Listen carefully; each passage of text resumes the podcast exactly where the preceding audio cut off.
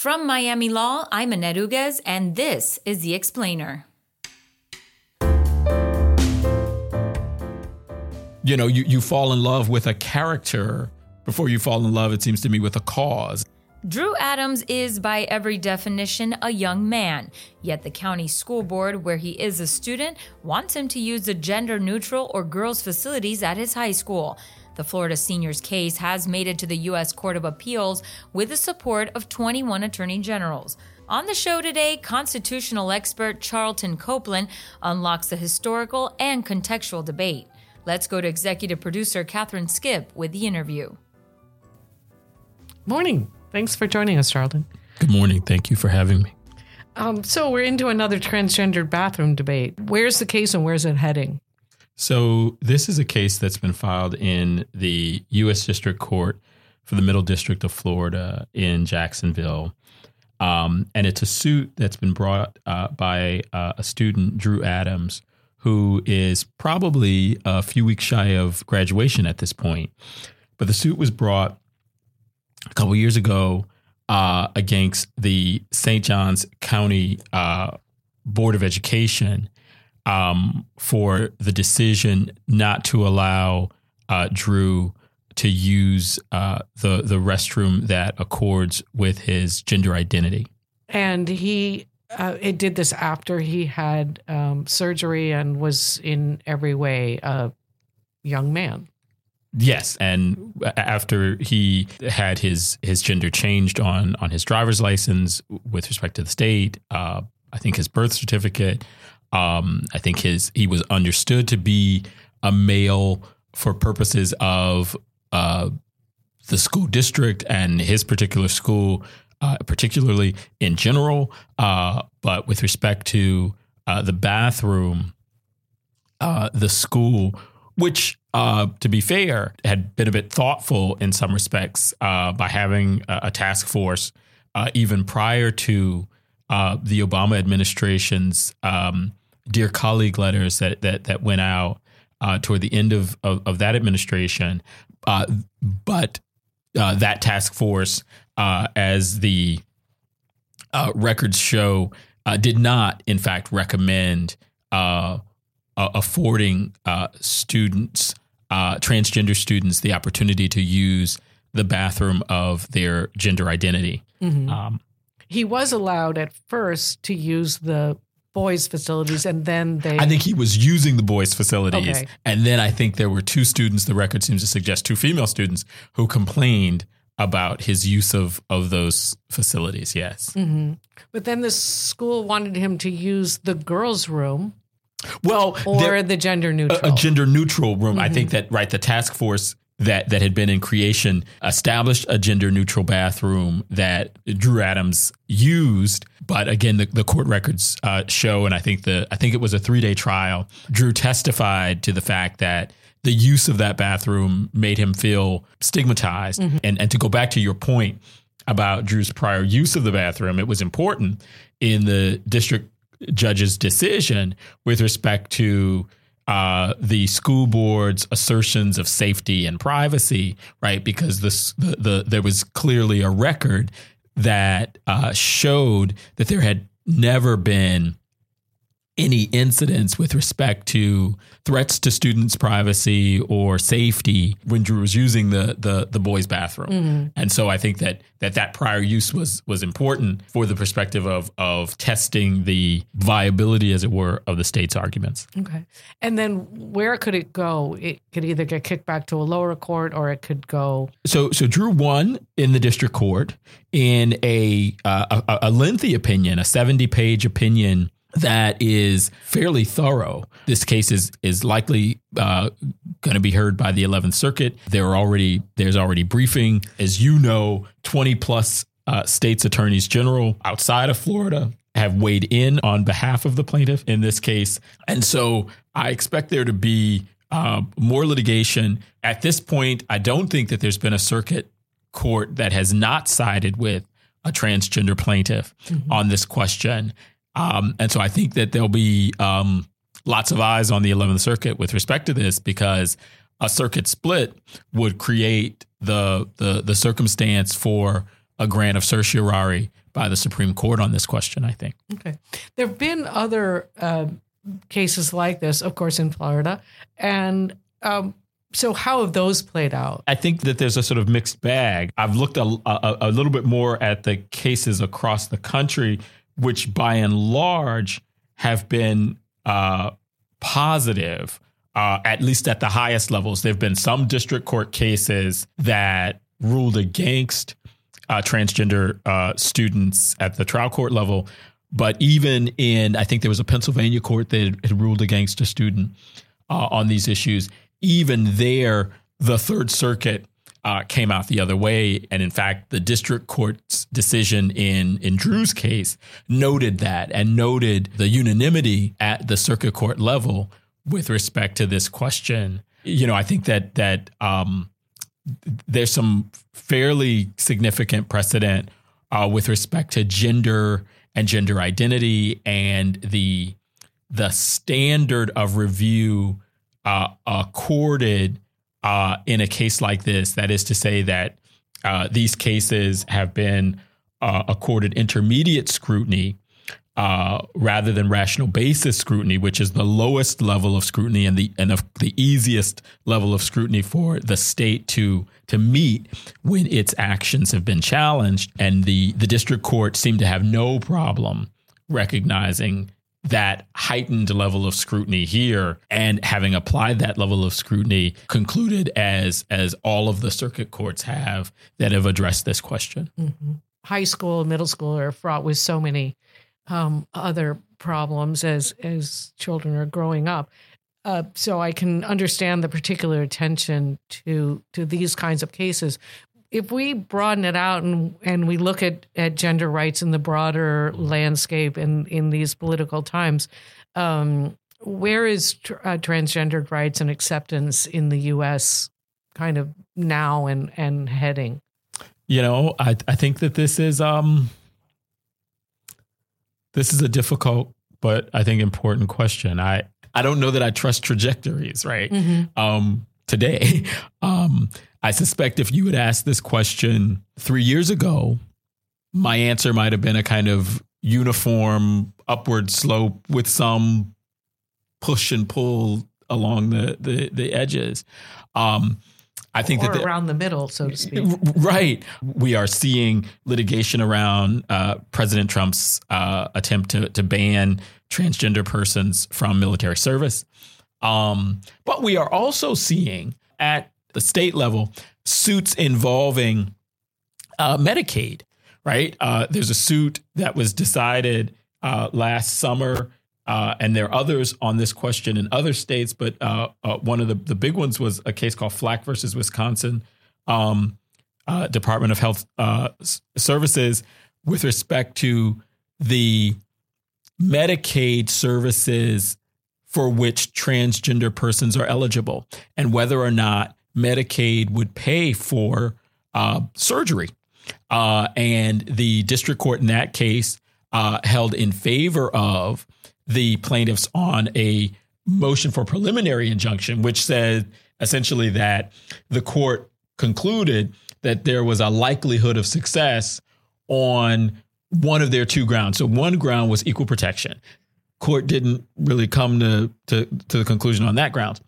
Um, but the court concluded that the Affordable Care Act provided a basis for requiring the state Medicaid authorities to um, to provide these medical services. So this is a so so now the question becomes larger, right? Because we are now faced with the litigation around the future of, of, of the Medicaid expansion, around the future of the entire Affordable Care Act, given the litigation that was so in the news uh, most recently about the, the, the Trump administration's decision to walk away from defending uh, the Affordable Care Act in its entirety. And I can't help but believe that part of the uh, decision to, to, to abandon the Affordable Care Act in its entirety may be in relation to uh, things like uh, the sorts of provisions that that are afforded to transgender persons, right? The the, the sorts of strong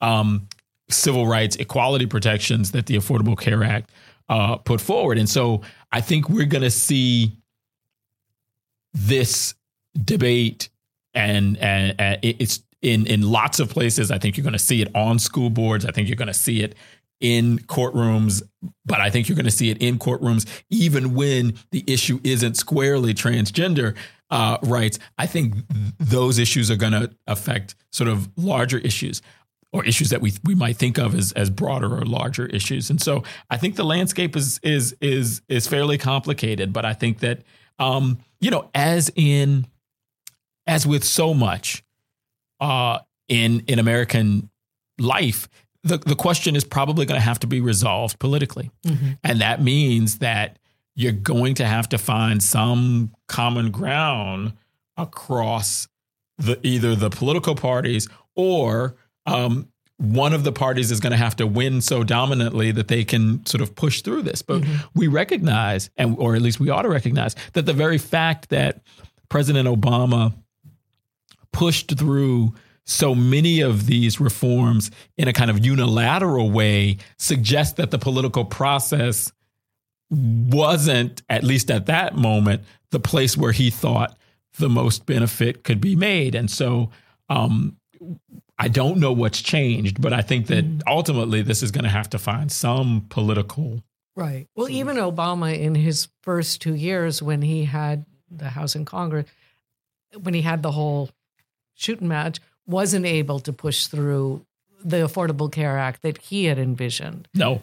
And and and wasn't able, right, to push forward legislation um, attempting to protect LGBT rights in in large part because of um, I think the politics around around transgender mm-hmm. rights, uh, and uh, and I and and and and and so I think that uh, Obama's turn to um, the bureaucracy to try to push forward on on the gender identity question was in part a response to that quote unquote political failure. But I don't think ultimately that judicial decisions or unilateral presidential action um, will resolve these questions, as you said, for our culture, right? For our larger polity. I think that we are going to have to have a moment or a movement in which th- these issues either are recognized as legitimate civil rights issues and are affirmed as such by our political institutions, mm-hmm. right? But that doesn't, that, you know, you think about some of these issues and you think about the sort of halting moves the Supreme Court made on issues of race as early as, you know, the 1940s. You think about the unilateral moves that President Truman made on race with respect to the military, right? Um, but those don't come to full fruition un, until the, the, 1960s. Right. Um, those of us uh, who uh, who who know where we stand on on this question, uh, I suspect hope it doesn't take that long, but it may certainly take the same set of moves and institutions for us to to kind of find some some resting place mm-hmm. uh, uh, politically um, on on on these questions. Mm-hmm. I think if we look at at where we are as a society versus gay rights, mm-hmm. that I think people's thinking across the board has changed. Maybe even when they don't realize it, that it's become the percentage of people that are accepting of of gay rights and and gay marriage and all this is so much larger than it was 15 years ago. Do you feel like we're in that same place with with transgendered? We're learning about it. We're we're seeing people that are transgendered that look like us, whatever that is. Are are we making tiny steps in the right direction?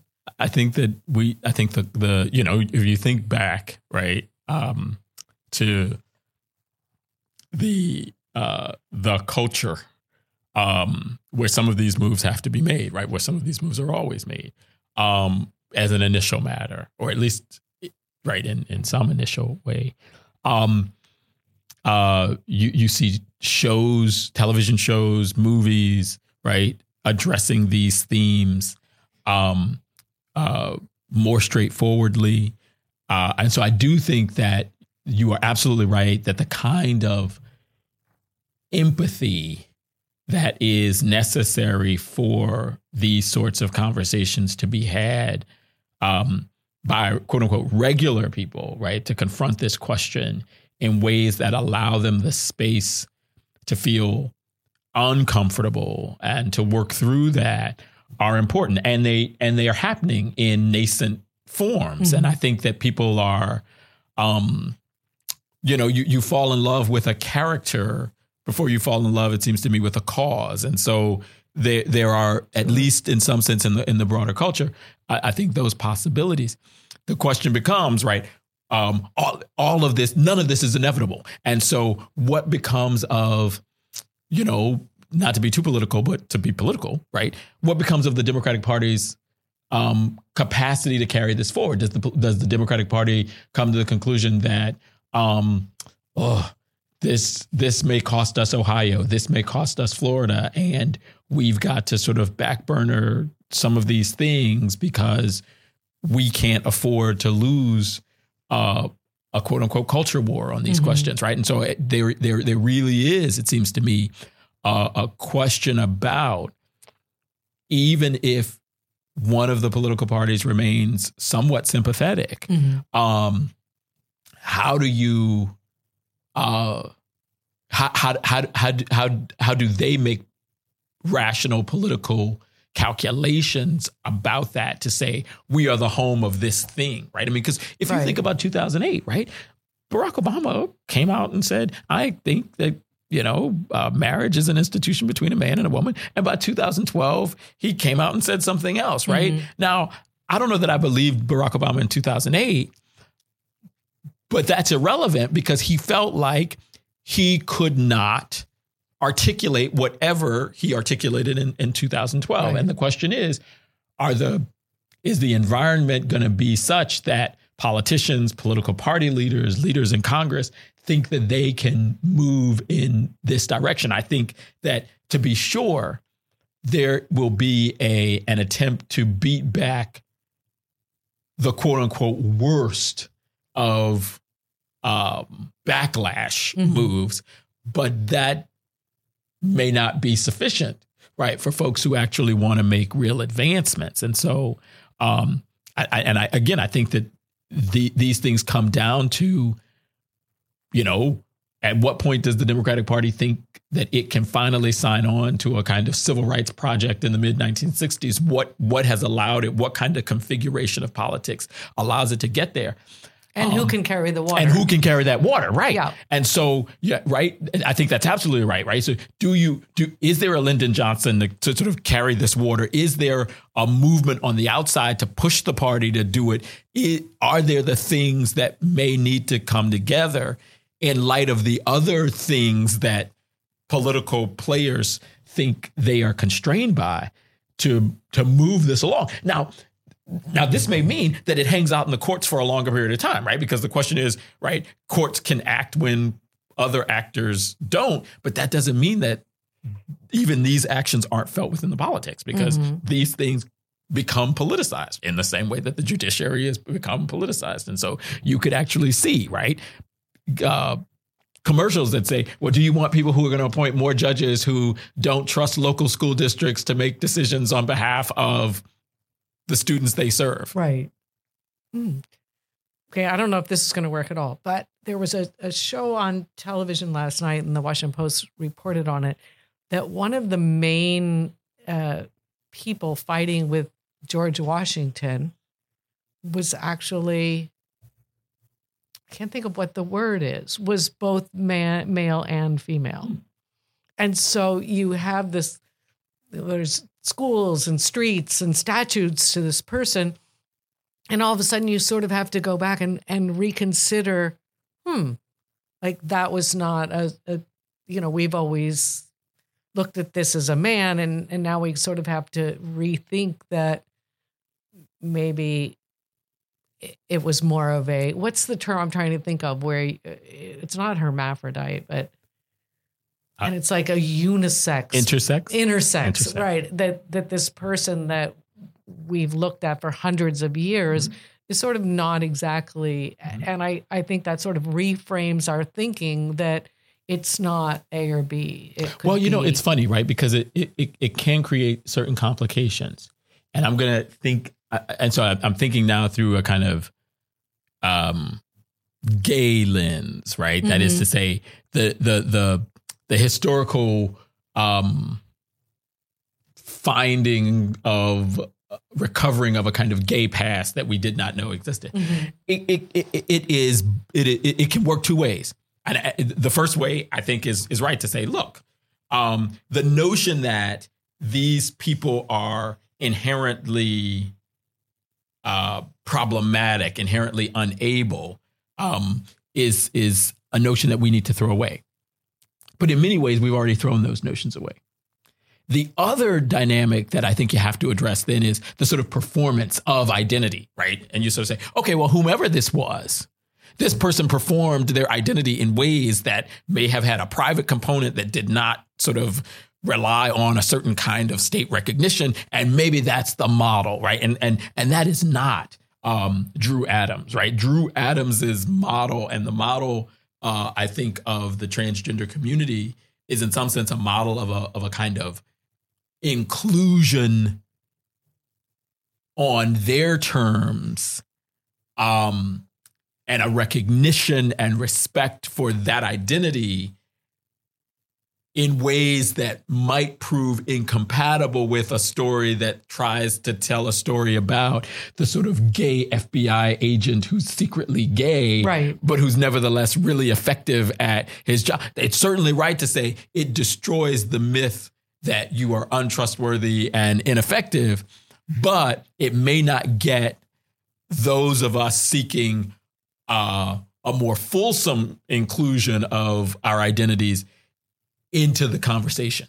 And so, you know, and again, uh, it, taken to its, it, its extreme, it might say, now look, can't you just be like the gays of the 1950s and right. you know, Stay not way in that closet. right? And and and and we will we won't intrude the closet, Mhm. but don't you intrude upon the the the other spaces? And Our framework of, of of our belief system. absolutely, absolutely. And so I think that that that it becomes a bit fraught in in in certain ways. Yeah, It's always fun talking with you. it's always this was actually a really great um, dive. So thank you for allowing me to to take it. Anytime.